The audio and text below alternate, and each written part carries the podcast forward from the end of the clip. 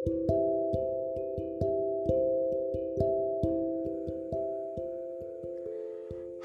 untuk episode pertama kita kali ini aku mau cerita sedikit tentang gimana pendidikan aku sebelumnya. Jadi, sebelum aku kerja di sini, aku itu sudah menjalani dua kali pendidikan. Sebelumnya, waktu SMA, aku udah jalanin uh, jurusan IPA ya dengan harapan karena emang fokusnya itu mau masuk ke jurusan kedokteran. Nah, uh, setelah sekian lama aku merintis untuk tetap mempertahankan stabilitas akademik aku yang bagus, istilahnya masuk dalam peringkat-peringkat teratas lah ya, agar mendapatkan program PMDK sehingga lebih mudah aku untuk masuk ke universitas selanjutan. Tapi ternyata takdir berkata lain. Saat itu aku di SMA cuman fokus aja untuk belajar Jadi aku gak ikutan yang kayak organisasi-organisasi seperti OSIS atau apa pun Padahal itu kalau menurut aku sangat penting ya Buat kita untuk bisa belajar berorganisasi sejak sekolah, kuliah gitu Dan aku bukan tipe orang yang kayak gitu ternyata Aku lebih kayak ke akademik aja gitu fokusnya. Sehingga oke okay, untuk di bagian akademik aku terlihat seperti ya unggul atau sukses gitu ya. Tapi untuk di dalam soft skill aku bidang sosial dan um, networking segala macam manajerial itu aku benar-benar minim banget gitu. Karena aku nggak punya pengalaman apa pun untuk hal itu nah singkat cerita ya waktu itu aku kan nggak masuk the program PMDK kala itu aku daftar um, invitation letter dari Universitas Brawijaya. Um, aku gagal di situ. Kemudian aku coba ikut UMPTN ya. Karena aku merasa sangat pede dengan diriku dengan uh, kemampuan aku ceritanya karena aku melihat um, track record aku um, secara akademik itu lumayan memuaskan gitu ya. Jadi aku kayaknya salah strategi dalam memilih jurusan saat UMPTN um, padahal aku itu udah punya banyak keluasaan gitu untuk memilih jurusan karena aku dari IPA ya program IPA di SMA sehingga aku kalau UMPTN waktu itu kita bisa milih tiga jurusan di antaranya dua jurusan IPA dan satu jurusan IPS kalau kita dari jurusan IPA. Nah, itu salah satu keuntungan nih kalau anak IPA. Makanya rata-rata kan semuanya pada pengen pilih IPA gitu karena supaya UMPTN nanti bisa milih salah satunya adalah jurusan sosial, jadi lintas jurusan. Nah, kemudian aku pilihnya sayangnya jurusan pertama itu aku tetap uh, penasaran nih ya. Jadi aku pilih kedokteran juga tetap karena memang orang tua aku pengennya aku masuk ke kedokteran dan aku juga memang pengen banget ke kedokteran aku. Passion aku juga emang di IPA gitu. Lalu aku daftar kedokteran uh, di universitas negeri daerah aku sendiri. Kemudian yang kedua aku daftar di MIPA ya. Ya MIPA kalau nggak salah. MIPA di Universitas Negeri daerah aku juga. Lalu yang ketiga itu sebenarnya saran dari orang tua aku aku harusnya milih jurusan ekonomi pembangunan di universitas ini juga. Tapi aku masih penasaran nih karena saking pengennya ke Malang uh, aku tetap pura uh, apa namanya diam-diam milih jurusan komunikasi jurusan komunikasi di Universitas Brawijaya. Tetap nih aku masih penasaran nih sama Universitas Brawijaya. Uh, karena kakak aku tuh pernah kuliah di situ gitu. Jadi aku sering nganter kakak aku ke sana. Dan itu jadi bikin berkesan banget pengen kuliah di sana gitu. Nah lalu salahnya ya itu strateginya karena aku milihnya di Universitas Brawijaya. Kenapa aku pilih komunikasi? Karena aku emang suka gitu untuk jurusan komunikasi. Aku pengen banget jadi uh, penyiar radio, presenter, pokoknya hal-hal yang di bidang broadcasting. Itu aku pengen banget public speaking dan segala macam. Nah, lalu ketika pengumuman kelulusan UMPTN ternyata ya Allah itu benar-benar kayak bencana besar aku nggak lulus satu pun. Oh my god, yang lebih menyakitkan ya, yang ngerasa aku kayak aku ini seperti pecundang gitu. Karena aku ngelihat teman-teman aku tuh pada lulus. Paling nggak dari tiga pilihan itu mereka ada yang nyangkut. Bah, uh, bahkan mereka itu secara akademik bisa dilihat lah mereka cuma biasa-biasa aja gitu. Istilahnya dalam uh, peringkat gitu waktu di sekolah ya keluar 10 besar. Yang cuman santai-santai aja mereka belajarnya ya sekena kenanya aja have fun have fun gitu. Sementara aku yang udah merintis dari lama gitu ya untuk supaya menstabilkan akademik aku aku bahkan gak lulus satupun. Bayangin aja um, secara aku mungkin kepedean juga kali ya karena aku selalu masuk peringkat tiga besar. Jadi aku mungkin di situ agak-agak gimana ya mungkin Allah negur aku aja karena aku kayak hmm, ngerasa yakin terlalu yakin banget. Tapi ya uh, sebenarnya ada sisi positifnya juga ya. Kita belajar positive thinking dan optimis dengan apa yang akan terjadi di masa depan. Cuman ternyata takdir berkata lain gitu. Ya udah mau gimana lagi? Padahal itu udah kayak harapan banget orang tuaku untuk bisa masukin aku ke kedokteran. Nah lalu akhirnya oke okay, baiklah. Beberapa hari aku mulai menenangkan diri dan berdamai dengan keadaan. Kemudian kita mencoba lagi peruntungan untuk tetap mendaftar di Malang masih tetap penasaran sama Malangnya ceritanya. Jadi aku terbanglah ke Malang bersama orang tuaku. Lalu aku coba daftar di salah satu universitas negeri yaitu Universitas Negeri Malang di sana. Bukan Unibrau lagi. Jadi di Universitas Negeri Malang itu masih buka yang namanya program diploma. Jadi aku coba masuk sana program diploma tapi kayak uh, kelas ekstensi gitu. Kelas khusus atau mandiri.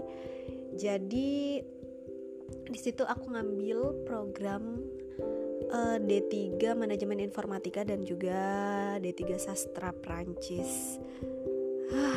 Yang sebenarnya aku tuh pengen S1 gitu. Tapi akhirnya oke okay lah aku ngorbanin prinsip aku oke okay lah aku daftar D3 nanti aku bisa kok ngelanjutin S1 nantinya gitu. Ya udah yang penting ini masuk dulu. Ya oke okay, aku belajar dengan keras kemudian aku tes. Um, cuman sebelumnya aku juga sambil tes juga di universitas negeri di tempat aku sendiri di daerah aku sendiri gitu. Jadi waktu itu flashback bentar ya. Waktu aku udah nggak lulus UMPTN kan aku jalan-jalan ke kampus di sini. Kemudian masih ada buka program kelas mandiri. Baru buka pertama kali waktu itu. Tahun-tahun sebelumnya nggak ada yang namanya program kelas mandiri. Nah jadi di kelas mandiri ini uh, sama jadwal jamnya kurikulumnya sama persis kayak kelas reguler cuman bedanya kita bayarnya agak lebih mahal. Misal kalau nya di reguler kita bayar 500 ribu per semester itu kalau nya di kelas mandiri kita bayarnya 1 juta per semester. Oke jadi waktu aku lihat di spanduknya itu ada penawaran program yaitu S1 Pendidikan Bahasa Inggris. Nah waktu itu aku sebenarnya kurang tertarik ya dengan embel-embel pendidikan gitu. Kan jadi guru. Karena aku tuh dari dulu memang nggak pengen jadi guru sebenarnya. Pokoknya hin menghindari banget deh jadi guru. Apalagi guru SD istilahnya gitu ya. Lalu iseng-iseng aja sih kakakku nyaranin untuk coba daftar yuk gitu kan nanti perkara mau diambil atau enggak kan gampang aja. Coba aja dulu daftar kata kakakku gitu kan. Kita ambil ya nggak satu pendidikan bahasa Inggris aja karena kalau bahasa Inggris kan lebih general. Kita bisa lebih fleksibel milih um, jurusan atau apa milih bidang untuk bekerja gitu. Istilahnya kita punya skill nih kita bisa bahasa Inggris gitu kan. Oke ya udah kalau gitu jadi aku coba daftar karena kakakku bilang S1 pendidikan bahasa Inggris gak mesti jadi guru kok. Kan uh, skill bahasa Inggrisnya bisa kepake banget untuk misalnya daftar di perusahaan mana atau di bank atau uh, di mana pun lah gitu. Ya udah oke aku daftar kemudian aku coba ikut tesnya.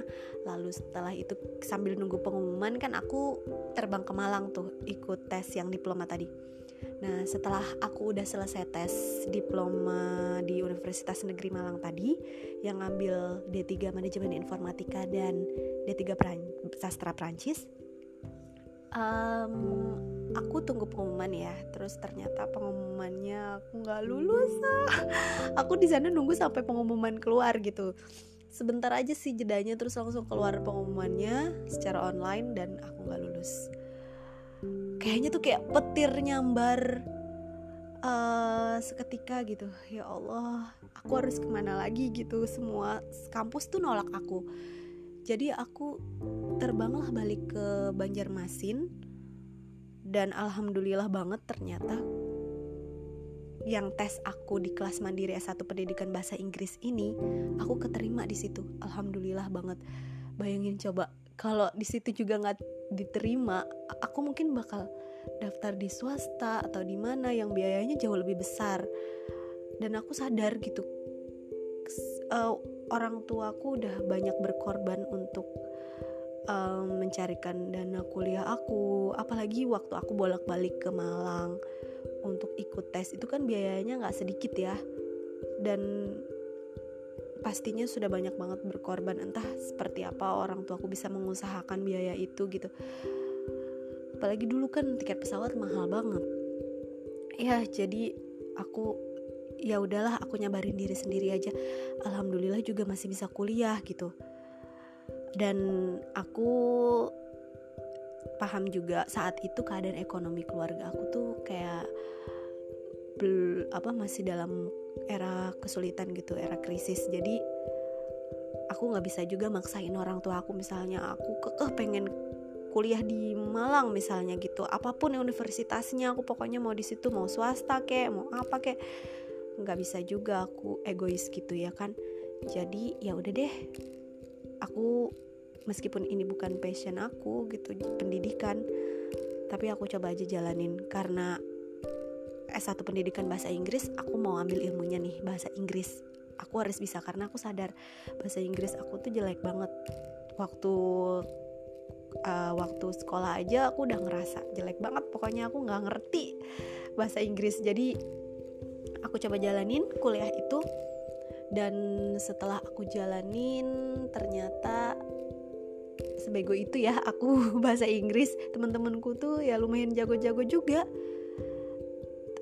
benar-benar nggak paham waktu itu semester semester pertama kedua dan seterusnya. Kemudian aku mulai mulai mencoba untuk mencintai jurusanku sendiri.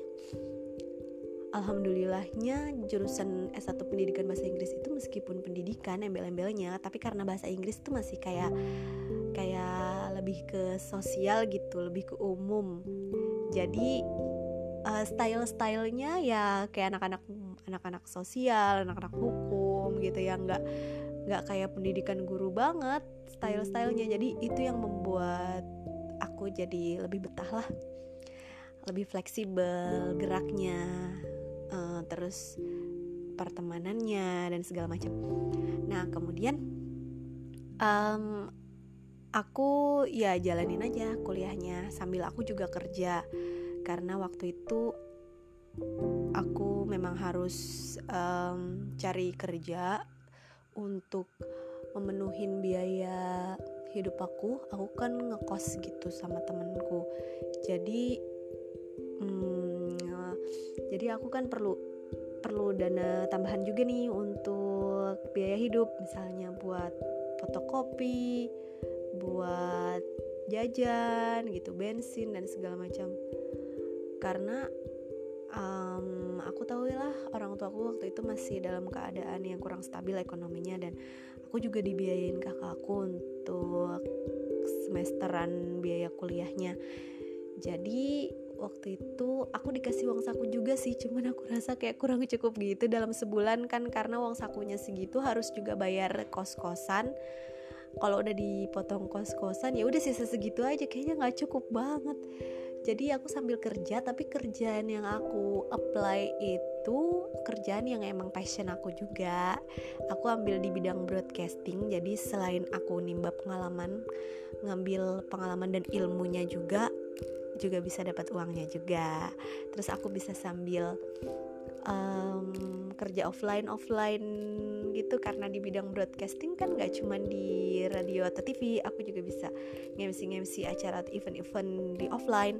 Nah itu yang aku banyak dapat untuk uang saku dan akhirnya aku bisa nabung aku bisa beli ini bisa beli itu bisa bisa beli-beliin orang tuaku gitu oleh-oleh dan segala macam. Alhamdulillah banget ternyata ada hikmahnya ya dari segala seluk beluk uh, kehidupan yang berliku-liku ini. Ternyata ada hikmahnya juga. Aku terdampar di S1 Pendidikan Bahasa Inggris di kotaku sendiri. Kebayang kalau misalnya aku di Malang aku kan belum tentu dapat pengalaman itu. Misalnya bekerja di bidang broadcasting belum tentu. Mungkin saingannya di sana lebih banyak dan uh, peluangnya lebih kecil untuk aku bisa bersaing dengan mereka. Nah kemudian kita flashback lagi saat aku kuliah di universitas negeri di sini. Aku jalanin selama kurang lebih empat tahun ya karena aku sibuk sambil bekerja. Jadi aku cuman kegiatannya ya habis kuliah terus aku langsung siaran. Uh, habis siaran aku langsung kuliah. Ya gitu aku kurang kurang bersosialisasi dengan teman-temanku yang pada nongkrong kalau istirahat di halaman kampus aku nggak gitu. Karena aku banyak kerjaan yang aku urusin gitu ya. Selain um, selain on air di radio dan di studio TV gitu aku juga harus banyak uh, harus handle banyak kegiatan event-event offline. Nah jadi aku cuman fokus untuk nyelesain kuliah aku dan juga kerja. Setelah itu um, singkat cerita karena aku udah uh, banyak kesibukan jadi aku nggak bisa full full banget untuk um, mensukseskan akademik aku gitu. Jadi ya udah segitu aja yang aku bisa. Ternyata sampai 4 tahun di semester terakhir aku cuman bisa nyampe IPK 2,9 2,92 kalau nggak salah. Nah um, kala itu aku pengen ngebaikin nilai gitu. Um, tapi aku udah ngajuin proposal skripsi dan udah disetujuin. Cuman terus aku bilang sama dosen pembimbing aku aku mau ini. Aku bilang pak saya mau baikin nilai dulu baru sidang nanti aja. Nggak usah kata dosen aku kan. Jangan kamu langsung aja sidang. Hari Jumat ya katanya. Ya Allah itu tuh nggak sampai satu minggu tau nggak cuman jeda lima hari gitu dibilangnya waktu itu kan hari Senin kalau nggak salah ya. Terus udah langsung sidang hari Jumat katanya ya Allah ya ampun. Aku tuh nggak kebayang. Hah? Jam hari Jumat Jumat lima hari berikutnya aku disuruh sidang aku belum nyiapin macem-macem dan segala macem gitu kan ya. Uh, target aku kan aku pengen nyampe IPK-nya 3 komaan gitu supaya lebih mudah untuk daftar kerja tapi dosen aku tuh tetap kekeh untuk nyuruh aku sidang dengan kelulusan IPK 2,9 aja. Udah segitu aja gitu. Itu udah bagus. Itu udah bagus nilainya. Yang penting udah di atas 2,75 kata dosen aku gitu. Kamu gak usah baikin nilai lagi. Udah langsung sidang. Ya udah akhirnya aku saat itu juga langsung telepon uh, orang tuaku untuk konsultasi. Gimana nih pak disuruh sidang secepat ini gitu. Padahal pengen baikin nilai dulu masih ada beberapa nilai yang pengen dibaikin supaya uh, jadi nambah satu semester lagi gitu supaya nanti bisa naik uh, IPK-nya jadi tiga komaan. Nggak usah udah langsung sidang aja kata uh, ayahku gitu ya. Ya udah akhirnya karena bapak bapak bilang kayak gitu jadi aku uh, yain aja dosen aku nawarin kayak gitu. Oke kalau gitu kita lanjut jadi aku lanjutlah lah perjuanganku waktu itu dengan semepet-mepet mungkin waktu-waktu terakhir-akhir sidang. Itu sebenarnya jadwal sidang udah ditutup cuman ada jadwal sidang tambahan yang masih bisa dipepet-pepetin. Jadi kalau biasanya mereka ya masuk dalam satu gedung ruangan ya satu ruangan. Misalnya berapa orang yang sidang gitu kan dalam satu hari itu.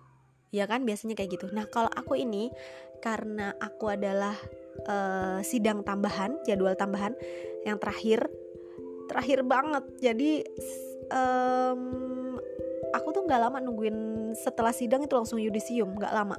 Jadi hari terakhir itu aku langsung sidang uh, dan hanya aku dalam satu ruangan. Hanya aku jadwal sidang saat itu.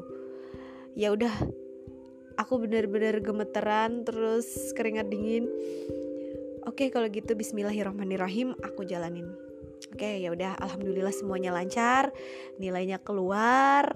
Alhamdulillah B+ plus juga sudah syukur alhamdulillah banget.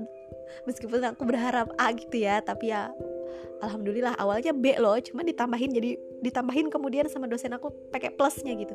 Alhamdulillah akhirnya aku bisa lulus dalam waktu 4 tahun dengan IPK 2,92. Ya. Ya udah kalau gitu kita lanjutkan perjuangan ini yang sesungguhnya. Ketika kamu lulus dari kuliah, itu tadi, itu adalah perjuangan hidup yang sesungguhnya ketika kamu harus cari kerjaan yang benar-benar settle buat kamu, yang kerjaan tetap, yang bisa memapankan hidup kamu gitu. Jadi waktu itu aku coba beberapa uh, peluang CPNS ya. Pertama aku coba di BKKBN nggak nggak nggak udah sempet tes nggak lolos kemudian aku coba CPNS lagi di Kementerian Agama yang bejibun banget pendaftarnya yang diterima guru bahasa Inggrisnya hanya tiga orang apa dua orang kalau nggak salah. Sementara peserta yang mendaftar itu benar-benar kayak konser. Map itu nggak bisa kita masukin ke loket. Jadi kita harus menyerahkan map itu da estafet. Dari antrian paling belakang ke antrian paling depan yang dekat loket. Jadi kayak sambut menyambut di atas kepala. Bisa kebayangkan seperti konser? Luar biasa banget pendaftar di Kementerian Agama. Karena di sana membludak ya biasanya Kementerian Agama kan yang khusus-khusus um, lulusan UIN ya atau IAIN itu di sana semua mereka bisanya mendaftar. Karena kalau di Pemko kayaknya mereka satu pendidikan bahasa Inggris kayak nggak porsinya mereka gitu. Jadi harus di Kementerian Agama. Nah di situ akhirnya aku juga nggak lolos. Sempat daftar juga ikut tes gak lolos. Kemudian aku terbang ke Jakarta untuk ikut tes CPNS lagi di Kemendikbud uh, jurusan bahasa Inggris juga. Yang dicari adalah jurusan S1 bahasa Inggris. Aku S1 pendidikan bahasa Inggris. Jadi waktu di loket loket pendaftaran aku serahin ijazah aku langsung ditolak sama panitianya karena aku bukan jurusan S1 bahasa Inggris yang dicari adalah S1 bahasa Inggris bukan S1 pendidikan bahasa Inggris aku bingung apa bedanya ya memang ada gitu S1 bahasa Inggris aja tanpa S1 pendid tanpa pendidikan gitu ada ternyata ternyata ada S1 bahasa Inggris, S1 sastra Inggris, dan S1 pendidikan bahasa Inggris itu berbeda tiga-tiganya. Tapi ternyata kalau S1 sastra Inggris itu memang jelas berbeda ya sama S1 pendidikan bahasa Inggris. Nah, tapi kalau S1 bahasa Inggris itu adalah uh, apa selipan dari S1 pendidikan bahasa Inggris. Jadi universitas-universitas di sana di Jawa sana mereka itu di kota-kota besar mereka punya dua ijazah. Jadi ijazah S1 pendidikan bahasa Inggris dan S1 bahasa Inggris. Nah, itu dia yang mereka gunakan untuk daftar. Sementara untuk universitas aku nggak ada ngeluarin S1 bahasa Inggris. Mereka cuma ngeluarin S1 pendidikan bahasa Inggris ijazahnya dan juga akta 4. Udah gitu aja. Oke, kalau gitu aku udah terbang ke sana terus ya udah deh aku jalan-jalan aja deh di Jakarta untuk melepaskan segala penat dan kekesalan aku kekecewaan aku. Yang aku nggak tahu habis itu aku harus ke mana. Ya udah terus kemudian beberapa hari di Jakarta terus aku balik lagi ke Banjarmasin. Ternyata ada penerimaan lagi CPNS di pemerintah kota Banjarbaru dan pemerintah kota Banjarmasin. Oke kalau gitu aku coba daftar. Waktu aku rencana mau daftar di sisi di Pem, Pemko Banjarmasin gitu ya Pemprov ya Banjarmasin. Tapi sayangnya di sana me, uh, mempersyaratkan IPK minimal 3 aku otomatis nggak masuk dong ya. Ya udah jadinya aku nggak nggak ke situ. Sebenarnya lebih deket dari rumah aku sih ke Banjarmasin daripada ke Banjarbaru. Nah kebetulan di Banjarbaru itu nggak mempersyaratkan IPK alhamdulillah banget. Itu bener-bener kayak um, apa ya uh, sesuatu yang sangat magic gitu ya. Kesempatan emas bagi aku. Mungkin itu karena memang takdirku ya. Jadi emang gak ada persyaratan IPK sama sekali. Jadi semua yang daftar IPK berapapun bisa daftar di Banjarbaru ya udah aku daftar aja. Aku daftar kemudian uh, dan pasti banyak banget ya saingannya waktu itu kan kita masih tesnya manual kan. Ya udah aku benar-benar belajar karena aku udah keseringan ikut tes CPNS dalam waktu bersamaan di tahun yang sama gitu di beberapa instansi. Jadi aku udah lumayan rada-rada ingat lah soal-soalnya mirip-mirip gitu-gitu juga. Jadi paling aku ngulang-ngulangin terutama segi pedagogiknya untuk pendidikan bahasa Inggris kan keguruan. Jadi itu yang lebih aku banyak bacain dan aku yang penting istirahat yang cukup. Aku belajar cuman saat mm, subuh aja. Habis subuh aku belajar. Uh, jadi malam itu aku istirahat bener-bener rilekskan pikiran aku karena sebelum-sebelumnya aku udah sering belajar juga. Kan sudah sering ikut tes jadi masih ingat-ingat aja tinggal ngulang-ngulang sebentar gitu. Ya udah jadi aku ikut tes. Alhamdulillah saat pengumuman kemudian aku lulus. Alhamdulillah banget ya Allah. Dan itu tuh jedanya semenjak aku lulus di bulan September aku Desember ikut uh, September 2009 ya aku lulus kuliah. Desember 2009 aku ikut tes CPNS dan April uh, Maret ya. Maret 2010 eh, aku udah dapat SK CPNS-nya Alhamdulillah banget dan aku mulai ngajar di bulan April 2010 ah rasanya lega banget ya Allah. Tapi karena itu bukan passion aku ya jadi guru. Jadi aku mulai kembali berdamai dengan keadaan dan mencoba untuk mencintai pekerjaan aku. Di situlah aku mulai mencoba berjuang kembali untuk uh, mencintai apa yang sudah ditakdirkan untuk aku. Nah begitulah cerita tentang lika-liku kehidupan uh, perkuliahan dan pekerjaan yang kemudian aku dapatkan sekarang. Alhamdulillah banget bisa kebayang ya kalau misalnya aku tetap kekeh untuk kuliah di Malang atau aku tetap kekeh untuk memperbaiki nilai saat itu dan tidak menerima tawaran dosen aku untuk sidang entah kira-kira aku bakal dapet gak nih rejeki untuk bisa lulus CPNS waktu itu. Karena tahun 2010 itu gak ada lagi penerimaan CPNS sebanyak itu. Karena yang 2009 itu udah terbanyak banget 75 guru bahasa Inggris yang diterima di Pemko Banjarbaru. 2010 nggak ada lagi yang sebanyak itu. Sampai detik ini tahun ini nggak ada lagi yang sebanyak itu diterima. Karena itu adalah udah angkatan yang paling besar-besaran saat zaman aku.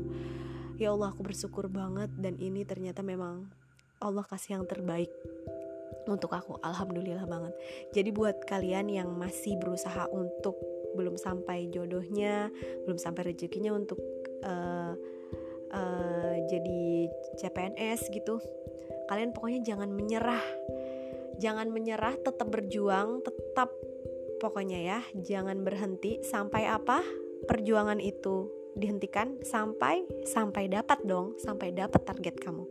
Jadi pokoknya um, yang penting kita ikhtiar dulu. Nanti Allah lihat aja kok usaha kerja keras kita dan Allah akan kasih final resultnya yang jelas-jelas bagus untuk kehidupan kita. Oke, tetap semangat ya teman-teman. Oke, di episode berikutnya aku bakal cerita tentang uh, gimana seluk beluk pekerjaan aku dan pengalaman-pengalaman kerja semenjak aku sambil kuliah dan sampai saat ini. Oke, terima kasih.